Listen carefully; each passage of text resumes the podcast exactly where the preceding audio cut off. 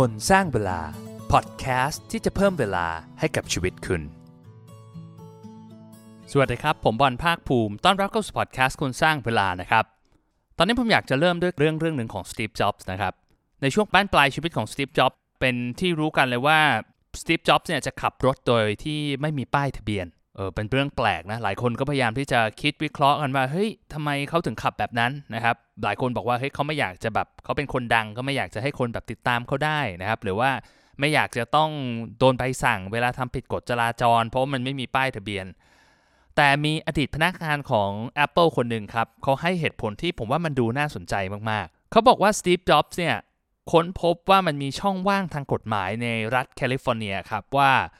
รถใหม่เนี่ยสามารถมีเวลาถึง 6 เดือน ในการที่จะหาป้ายทะเบียนรถ เพราะฉะนั้นเนี่ยภายใน 6 เดือนแรกเนี่ยเราสามารถขับได้โดยที่ไม่ต้องมีทะเบียน Steve Jobs ก็เลยไปทำสัญญากับ Mercedes เป็นสัญญาเช่ารถนะครับ ว่าเขาจะได้รับรถ Mercedes SL 55 AMG รุ่นที่เขาขับนะครับคันใหม่ทุกๆ 6 เดือนทำให้เขาไม่ต้องไป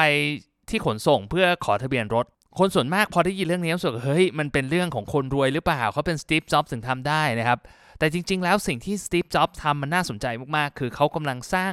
สินทรัพย์ทางเวลาขึ้นมาครับ ตอนนี้นะครับผมจะเล่าให้ฟังว่าไอ้สินทรัพย์ทางเวลา และหนี้สินทางเวลามันคืออะไรนะ แล้ววันนี้ให้สำรวจตัวเองดูว่าเรามีไอ้สินทรัพย์หรือหนี้สินตรงนี้เยอะแค่ไหน แล้วท้ายที่สุดเนี่ยเราจะสามารถจะเอาทั้งสองอย่างเนี้ยในการที่จะสร้างสินทรัพย์และลดหนี้สินเนี่ยเพื่อประหยัดเวลาในชีวิตของเราได้ยังไงนะครับ ผมจะยกตัวอย่างที่เราสามารถทำได้จริงเลยนะ ไปฟังกันเลยครับ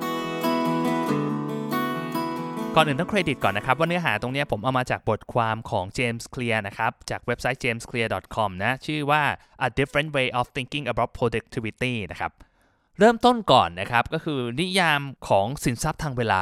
สินทรัพย์ทางเวลาก็คือการตัดสินใจของเราในวันนี้ ที่จะช่วยประหยัดเวลาให้กับเราในอนาคตอย่างที่สตีฟจ็อบส์ทำถูกไหมคือมันเป็นการมันอาจจะวุ่นวายตอนแรกที่แบบเฮ้ยไปหาช่องว่างทางกฎหมายไปทำสัญญากับ Mercedes นะครับ แต่ว่า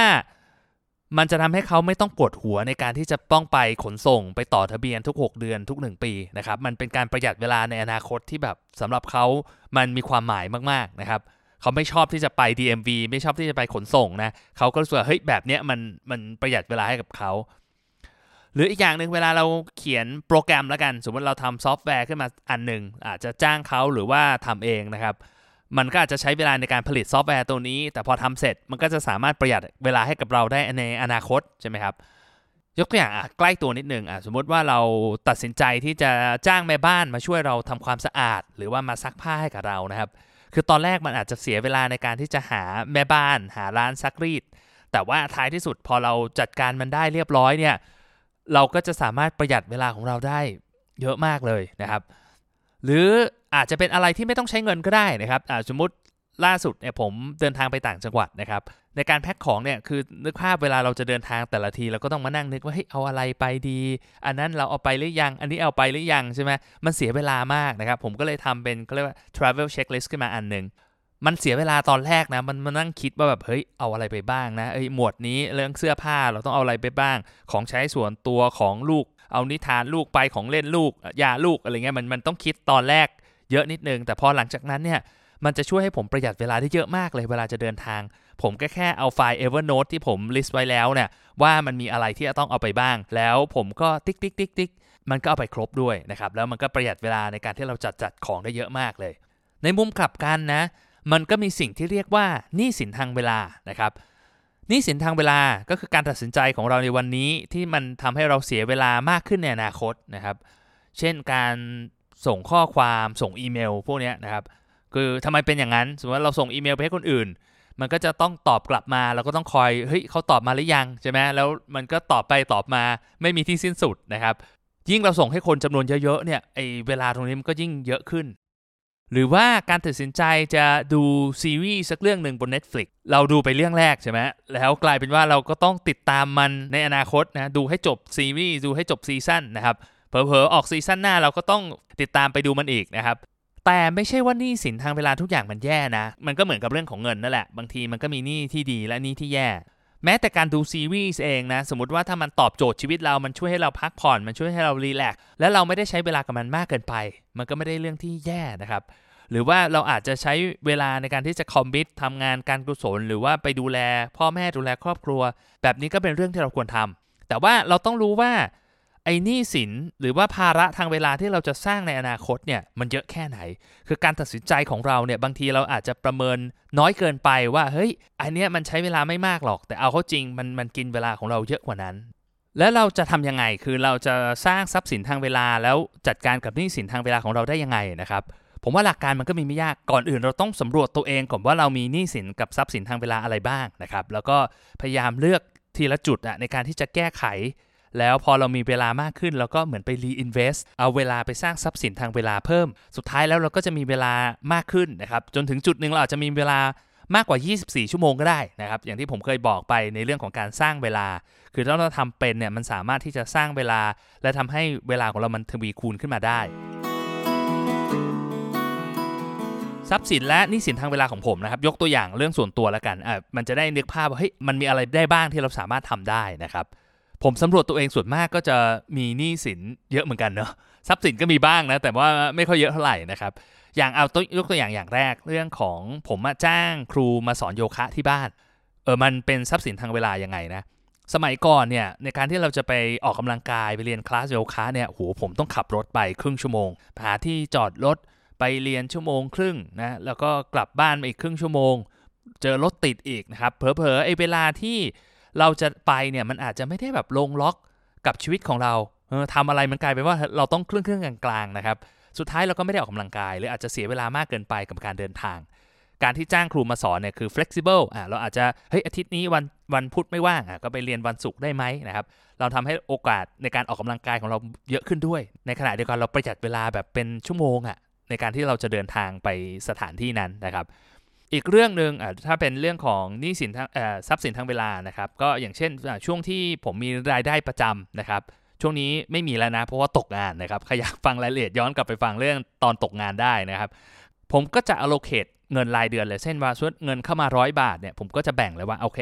นะวันนั้นผมน่าจะแบ่งประมาณสัก 40%มั้งครับ3-40%เนี่ยเข้าบัญชีผมเรียกว่าเป็น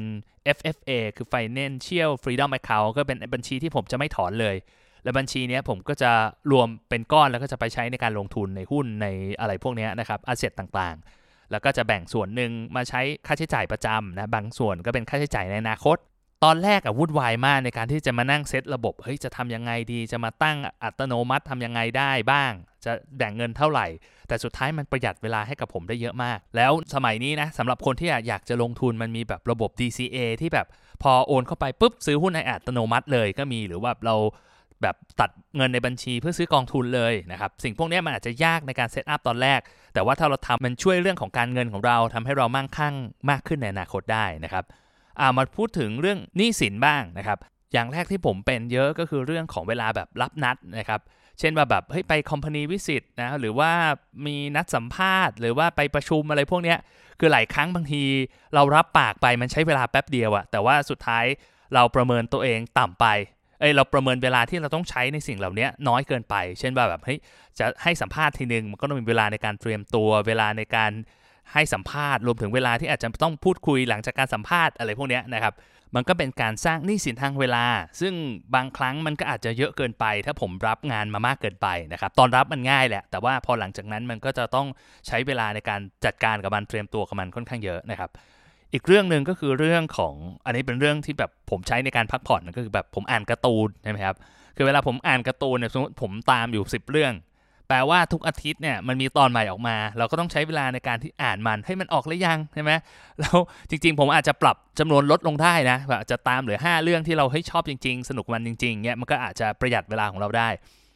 หรืออย่างเวลาผมตอบ inbox ในเพจคนสร้างเวลานะครับ จริงๆ ผม enjoy มากเลยนะ ขอบคุณที่ส่งข้อความมาที่ทั้งมาสมัครงาน แล้วก็รวมถึงแบบมาปรึกษาเรื่องปัญหาชีวิตนะครับล่าสุดก็จะมีคนมาปรึกษาเรื่องของแบบค้นหาตัวเองว่าแบบเฮ้ยค้นหาตัวเองไม่เจอทำยังไงนะเออคุยกันนานเลยแต่ก็รู้สึกว่าเฮ้ย happy ในการที่ได้ช่วยนะแต่ว่าหลาย ๆ ครั้งอะผมก็สังเกตว่าคำถามที่ผมต้องตอบแบบมันเป็นคำถามที่ มันซ้ำๆกัน เช่นว่าเฮ้ยเรื่องของงานรับตำแหน่งไหนเป็นยังไงว่างอยู่ไหมแล้วอยากให้ช่วยเรื่องอะไรอะไรประมาณนี้นะครับ ผมก็ต้องถามคำถามเดิมๆ เช่นเอ้ยขอ reference หน่อยได้ไหมหรือว่าสนใจทำงานเป็นพาร์ทไทม์หรือ full-time สนใจทำงานตำแหน่งไหนอะไรอย่างเงี้ยซึ่งถ้าผมสามารถทำระบบขึ้นมาได้ มันก็จะสามารถประหยัดเวลาให้กับผมได้ เช่นอาจจะทำเป็น Google Form เลยก็คืออ้าวสนใจสมัครงาน คลิกไปอันนี้ เข้าไปเสร็จเลือกเลยสนใจตำแหน่งไหนนะครับแนบเรซูเม่มาด้วยขอ reference มาด้วยทีเดียวจบไม่ต้องถามไปกลับไปกลับ 10 รอบนะครับ มันก็จะประหยัดเวลาได้ดีกว่า แล้วก็ทำให้ experience ของคนที่สนใจมาสมัครงานดีขึ้นด้วย คือมันก็มีระบบชัดเจน บางทีบางคนผมอาจจะลืมถามคนนี้แต่ว่าไปถามอีกคนนึงมันก็อาจจะไม่แฟร์ใช่ไหมคือถ้ามันมีระบบที่ชัดเจน มันก็สามารถตอบโจทย์ในเรื่องของคุณภาพการทำงาน แล้วก็เรื่องของการประหยัดเวลาได้นะครับ ก็ลองสำรวจตัวเองดูนะครับ อย่างอีกเรื่องหนึ่งที่ผมคิดว่า วันนี้ผมยังไม่ได้ทำแต่ว่ามันน่าจะเป็นแอสเซททางเวลาที่ดีนะครับ คือช่วงหลังๆเนี่ยผมตัดต่อเองแทบจะทุกตอนนะครับ เพราะว่าผมรู้สึกว่าเฮ้ยมันจะต้องวุ่นวายไปหาคนตัดต่อไปอะไรพวกนี้ในการตัดต่อเสียงทำพอดแคสต์เนี่ยคือก็มีคุยคุยบ้างนะครับ แต่ว่าพอมันเป็นแบบนี้มันทำให้เรารู้สึกว่า เฮ้ยเราขี้เกียจในการที่จะต้องไปนั่งแบบเป็นแฮสเซลในการที่จะหาคนคุยเรื่องสัญญา คุยเรื่องระยะเวลาในการทำงานตกลงเรื่องโฟล์ในการทำงานอะไรพวกนี้แต่ถามว่าสมมติถ้าผมใช้เวลาในการจัดการมันมันอาจจะใช้เวลาแค่แบบชั่วโมงเดียว แต่มันอาจจะประหยัดเวลาให้ผมอาทิตย์หนึ่งสองสามชั่วโมงอย่างน้อยนะครับแบบนี้ก็ถือว่าเป็นทรัพย์สินทางเวลาที่ดีมากๆเรียกได้ว่า คืนทุนภายใน 1 อาทิตย์นะครับ ผมทำแค่แป๊บเดียว แล้วมันก็สามารถคืนทุนได้แล้ว คือเอาเวลาคืนมาให้ผมได้มากกว่าเวลาที่ผมลงไป แน่นอนแหละมันก็มีค่าใช้จ่าย มันก็มีเงินที่มันต้องใช้นะครับ แต่ว่ามันก็มีหลาย ๆ อย่างเหมือนกันที่เราสามารถทำได้โดยที่ไม่ต้องใช้เงิน ก็อย่างที่ผมเล่าไปนะว่าเฮ้ยเรื่องของสตีฟจ็อบส์เนี่ยมันอาจจะดู extreme สุด ๆ เลยนะ เฮ้ยถ้ามันต้องทำอะไรมากขนาดนั้นเลยวะเพื่อจะประหยัดเวลาแค่แบบไปขนส่ง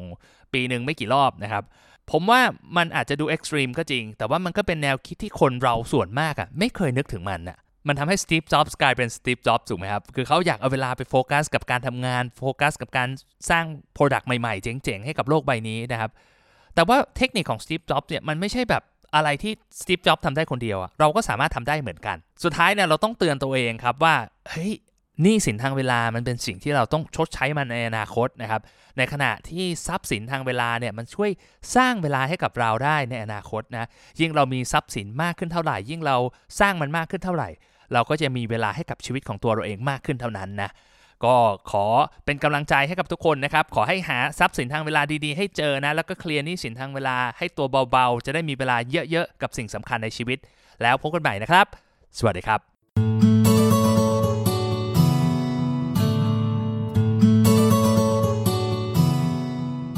คนสร้างเวลา พอดแคสต์ที่จะเพิ่มเวลาให้กับชีวิตคุณ